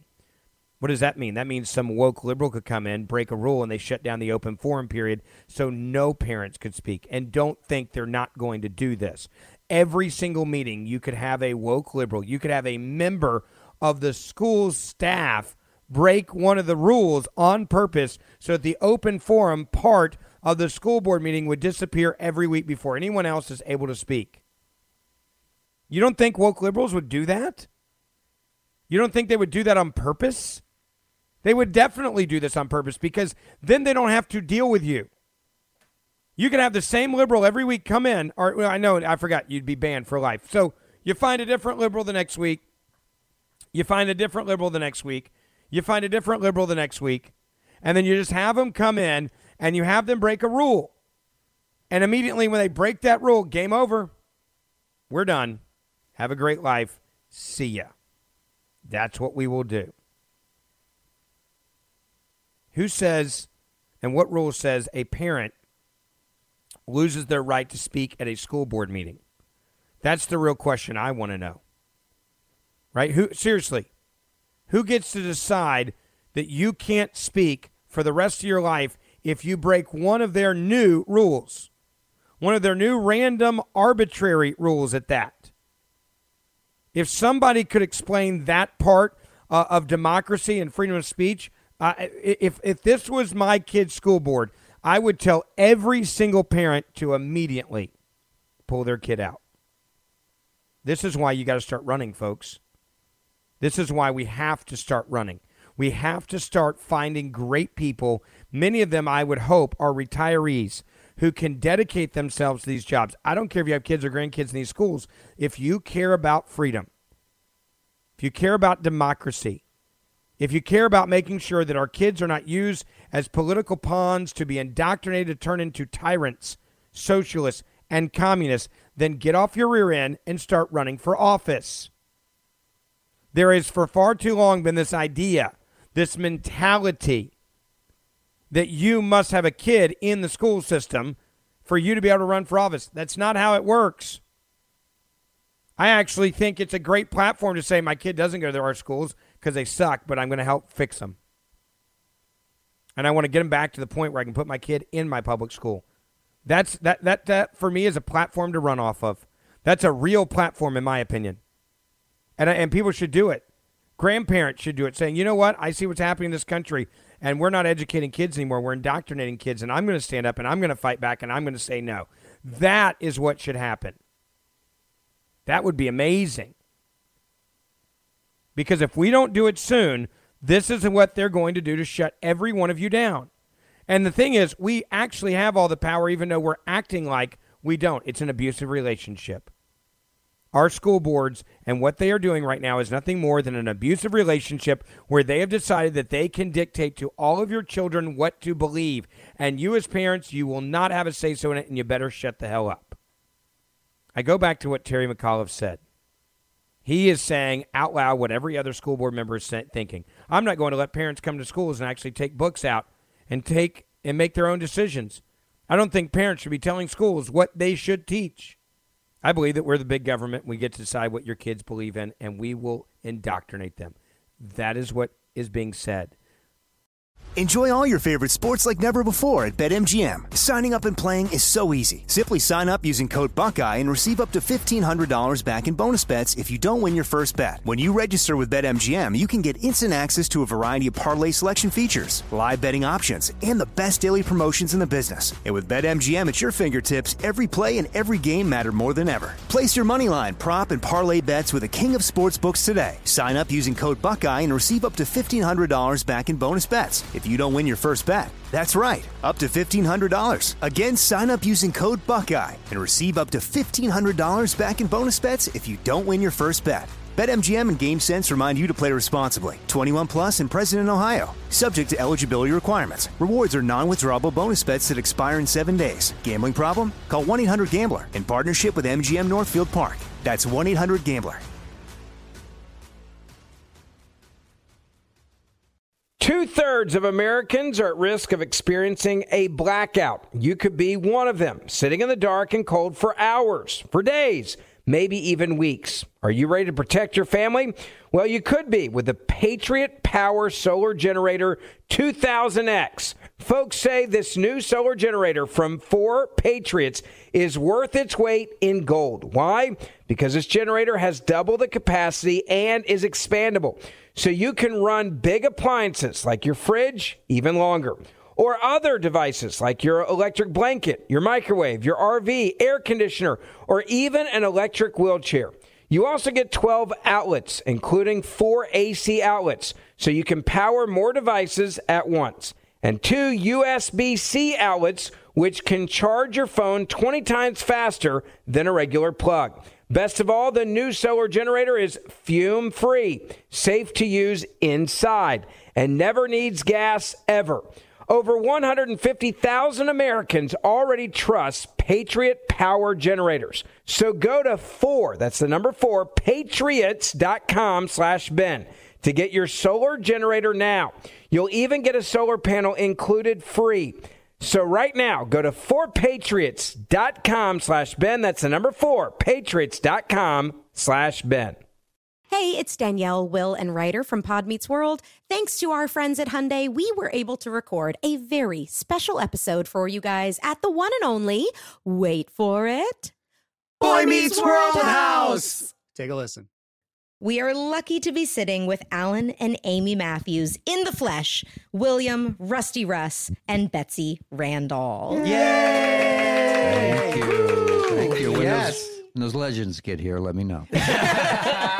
You're here. You're here already. No, you we guys are didn't legends. either when we were watching yeah, this. that's That- the thing. That's we the didn't realize it until we uh, Ugh. started getting into seasons three and four, and now we're like, oh my god, You were both so good on the show, and we missed it because we were we young were kids and, and, so self-involved, egomaniacs Yeah. and didn't realize Well, how great you were. We've talked about it. I think you just assumed everybody was as good as them, and, Right. and then you get into right. as you grow up and you work with other actors, you realize how lucky we were Yeah. to have you guys. This has been brought to you by the fully electric Hyundai Ioniq 5. New episode out now. You can listen wherever you get your podcasts.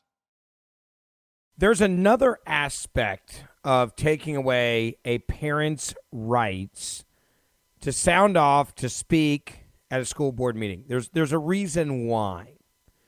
Part of it is because not only can they indoctrinate your child and they believe that your children are property of the state, but if you're not involved in the curriculum, they get to make money and they get to line the pockets of their family and friends that are in the business. You got to follow the money on this one. Now, you may be listening to me and saying, Ben, that's absurd. That's not happening. Oh, it is. It's happening at the highest levels, and I can prove it. Senator Ted Cruz got some information, investigated that information, and found out that the man who's in charge of the Justice Department, the Attorney General Garland, has a vested interest in parents not having a say so in their kids' education. He has a vested interest in making sure that you don't change curriculum, especially when it comes to critical race theory. Garland, the Attorney General of the United States of America, the same man that has allowed for this memorandum of 13 different ways to arrest you and treat you like a domestic terrorist as a parent if you show up to a school board meeting, has a vested interest that could be in the millions, tens of millions of dollars, maybe even more. Why? Because his daughter and son in law, that's how they make their living off of curriculum that teaches critical race theory.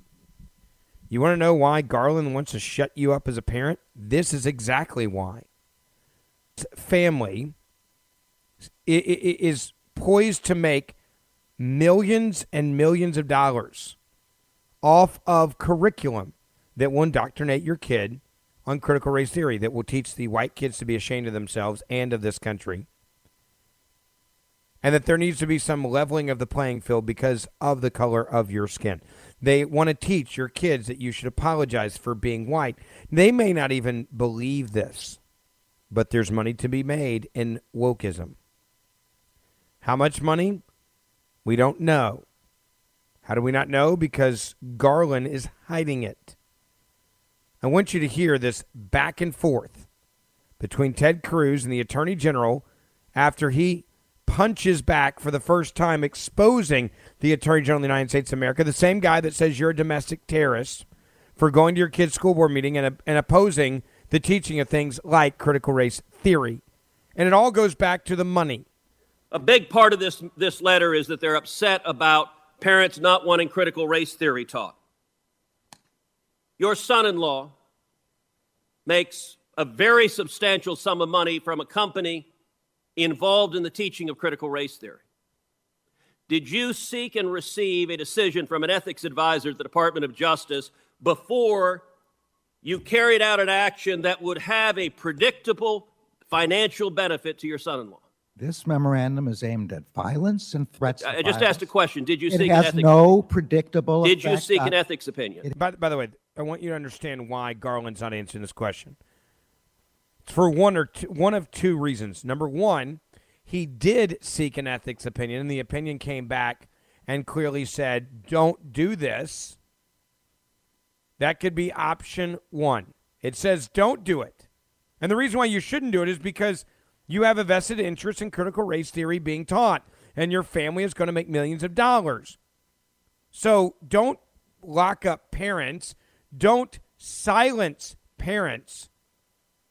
Don't treat parents like domestic terrorists just so your family can make millions of dollars off of teaching critical race theory because the memo that his Department of Justice put out to treat you like a terrorist specifically cites the issue of parents showing up and being angry about the teaching of critical race theory. Wonder why they deliberately and purposely put those words on the list? Maybe it is because of Garland. Maybe it is because of his family is going to make a crap ton of money teaching and indoctrinating your kids on this propaganda and it is nothing but propaganda. That's why I want to answer the question.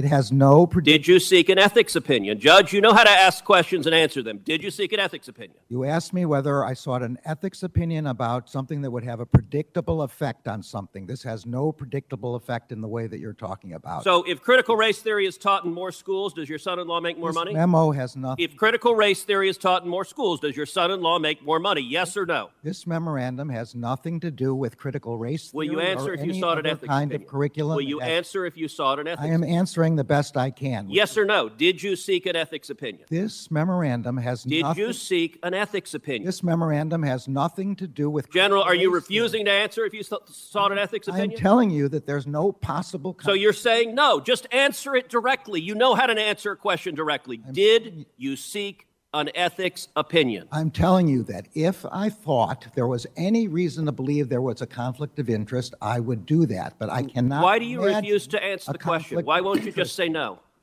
I'm sorry. You- You're not going to answer the question? I'm sorry. Say, ask the question again. Did you seek an ethics opinion? I'm saying again, I would seek an ethics opinion in. So no is the answer, correct? thought there was a conflict. Senator, your time is up. Let the record reflect the Attorney General refuses to answer whether he thought, sought an ethics opinion, and apparently ethics are not a terribly high priority in the Biden Justice Department. Well, this is why you weaponize the DOJ. This is why, folks. This is this is the this is the ball game. You're the attorney general's daughter and son-in-law. You're making money selling critical race theory propaganda to the schools as a quote curriculum. You are making a, a- a unknown uh, large sums of money right now off of this, and the business is growing, not getting smaller as more and more woke school boards start indoctrinating your children with critical race theory. Parents start showing up, they start voicing their concerns. And now we just turn them into domestic terrorists. That'll shut them up. That's all you got to do, folks. Just turn them into domestic terrorists. Game on or game over. Treat them like the 9 11 hijackers. Treat them like those that helped the 9 11 hijackers do what they did on 9 11. Treat them the exact same way under the law. In fact, give 13 different ways to prosecute parents that show up and voice their concerns over critical race theory and other things like it. That's all you got to do. Knock that out, folks. Let's go. You do this, game over. Parents will be so afraid to show up. They'll be so afraid of going to jail. They'll be so afraid of being convicted as a felon that we'll just control them. Terry McAuliffe said it best, right? Parents have no right to show up and tell us what to do. Washington Post, right? There's the article. Washington Post, the most brilliant minds we can find, are telling you that it is flawed logic for you as a parent to think while you're paying for your kid's education that you should actually have a say so in your kid's education. They're actually telling you it's almost like against the law if you read the article. Oh, and if you, you want to know what school boards are saying to parents around the country, well, I already played for you the Minnesota School Board prohibiting parents from criticizing individual school officials and or teachers. Also demanding that they reveal their home addresses, exposing them to harassment and property damage just to speak at a school board meeting. That's not all that's happening in this country. In California, oh, they've got something to say to you. There was a parent, a parent that spoke out about vaccines and mask mandates in California. Los Alamitos School District. They spoke. They were very kind. They were very polite. The audience clapped. The president of the school board had this to say to that parent. It was by accident. She didn't realize her mic was hot. She thought it was off. She thought it was off, folks. She didn't know that people were going to actually hear her and what she had to say. Yeah. You want to know what she said? F you. She said the whole word. A parent spoke out against her children and mask mandates and vaccine mandates and did it in a very respectful way. And the president of the school board actually said out loud, not knowing her mic was still on, F you to the parent. Enjoy all your favorite sports like never before at BetMGM. Signing up and playing is so easy. Simply sign up using code Buckeye and receive up to $1,500 back in bonus bets if you don't win your first bet. When you register with BetMGM, you can get instant access to a variety of parlay selection features, live betting options, and the best daily promotions in the business. And with BetMGM at your fingertips, every play and every game matter more than ever. Place your moneyline, prop, and parlay bets with the king of sportsbooks today. Sign up using code Buckeye and receive up to $1,500 back in bonus bets if you don't win your first bet. That's right, up to $1,500. Again, sign up using code Buckeye and receive up to $1,500 back in bonus bets if you don't win your first bet. BetMGM and GameSense remind you to play responsibly. 21 plus and present in Ohio. Subject to eligibility requirements. Rewards are non-withdrawable bonus bets that expire in seven days. Gambling problem? Call 1-800-GAMBLER in partnership with MGM Northfield Park. That's 1-800-GAMBLER.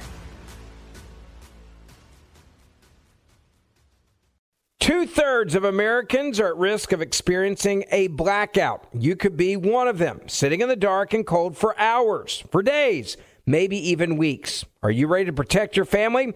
Well, you could be with the Patriot Power Solar Generator 2000X. Folks say this new solar generator from 4 Patriots is worth its weight in gold. Why? Because this generator has double the capacity and is expandable. So you can run big appliances like your fridge even longer. Or other devices like your electric blanket, your microwave, your RV, air conditioner, or even an electric wheelchair. You also get 12 outlets, including four AC outlets, so you can power more devices at once, and two USB C outlets, which can charge your phone 20 times faster than a regular plug. Best of all, the new solar generator is fume free, safe to use inside, and never needs gas ever. Over 150,000 Americans already trust Patriot Power Generators. So go to 4, that's the number 4, patriots.com slash Ben to get your solar generator now. You'll even get a solar panel included free. So right now, go to 4patriots.com slash Ben. That's the number 4, patriots.com slash Ben. Hey, it's Danielle, Will, and Rider from Pod Meets World. Thanks to our friends at Hyundai, we were able to record a very special episode for you guys at the one and only, wait for it, Boy Meets World House. Take a listen.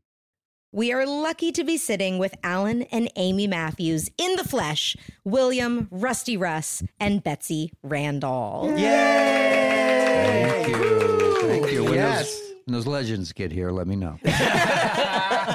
you're here. You're here already. No, you guys we are didn't legends. either when we were watching yeah, this. that's day. the thing. That's we the didn't problem. realize it until we uh, started getting into seasons three and four, and now we're like, oh my god, You were both so good on the show, and we missed it because we were we young were kids and, so self-involved, egomaniacs and didn't realize Well, how great you were. We've talked about it. I think you just assumed everybody was as good as them, and, Right. and then you Right. get into Right. as you grow up and you work with other actors, you realize how lucky we were yeah. to have you guys. This has been brought to you by the fully electric Hyundai Ioniq 5. New episode out now. You can listen wherever you get your podcasts. you tell parents after they speak out about their kids, and you're the president of the school board, literally F you. It gets caught on tape. You think that person will lose their job? No. Why would we do that? Why would that person get fired for that? It's no way. I know that she's the president of the California School Board, and I know she was caught on the hot mic yelling at a concerned parent, F you. But, but all you got to do is just put out an apology. You want to know what the mom said, which allowed for her or made her go unhinged and say out loud F you to the parent? The parents were voicing their concerns at the board meeting, including a mother named Lauren. She walked at the mic and she said, My name is Lauren, and I'm here as a concerned parent to urge you to be the first school to say no to mandates for our children. It should be up to every parent, the mother then said, to make that decision. I urge you to say no. No to mandates for our children. That drew applause from the other parents in the audience. She went on to say, What side of history are you willing to participate? Leave our children alone. Let them be kids and enjoy one another. Let them breathe again and smile again, referring to what the masks take away. We are vocal because we are our children's biggest advocates. That's when the board president, Davison, told the mother that her time was up and called on the next parent to speak. The mother left the podium. You hear the clapping. And that president of the school board, that woman, Davison, didn't realize her microphone was still on when she said, and this tells you how much they hate you. They have nothing but pure, pure hatred for you. You think they're going to listen to any of your suggestions if this is how they respond to a kind mother talking about her children? Yeah, there it is. Now we've got an official response, so everything's going to be okay, right? Yeah, we've got that response. Davison issued an apology for cursing at the concerned parent, saying, quote, I am deeply sorry for the inappropriate comment that I made in last night's board meeting. I am going to personally apologize to the speaker, who most certainly deserves to know that when members of the public address the Board of Education, they must be heard with respect. Well, that's a lie. These are trying times, but trying times demand that we rise to do our best. I reaffirm my commitment to serve our community with dignity and integrity. Ah, that's a lie. And I hope they will accept my sincere apology. That mother, by the way, did not accept the school board's president's apology.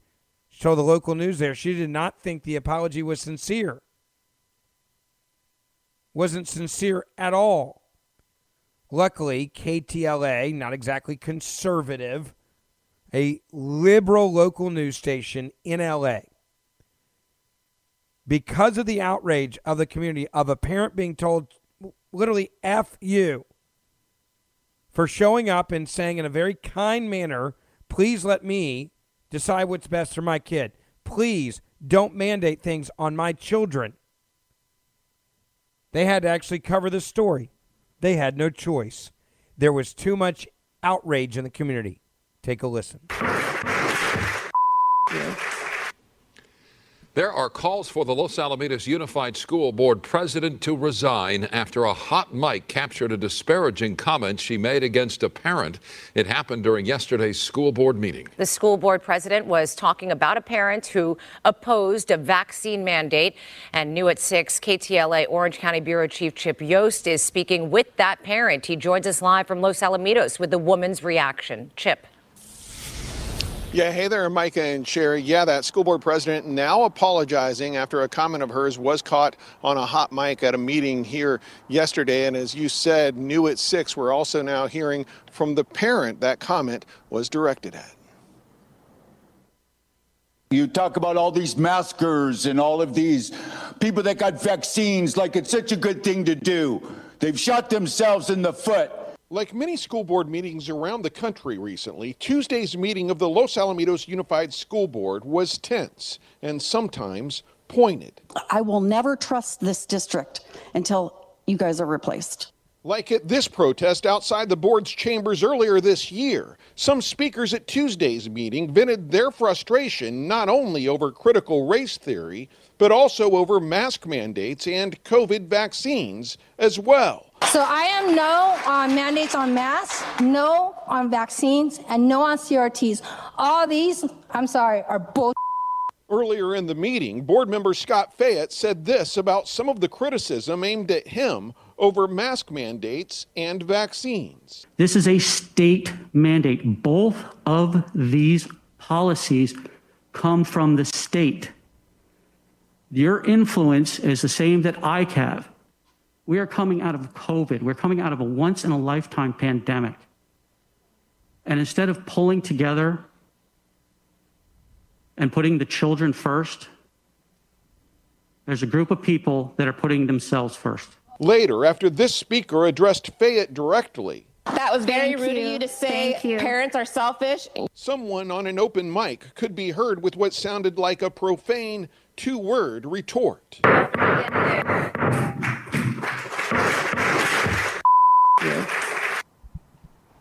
Board President Marlys Davidson has admitted that she was the one who made that comment and gave us this statement saying, I am deeply sorry for the inappropriate comment that I made in last night's board meeting.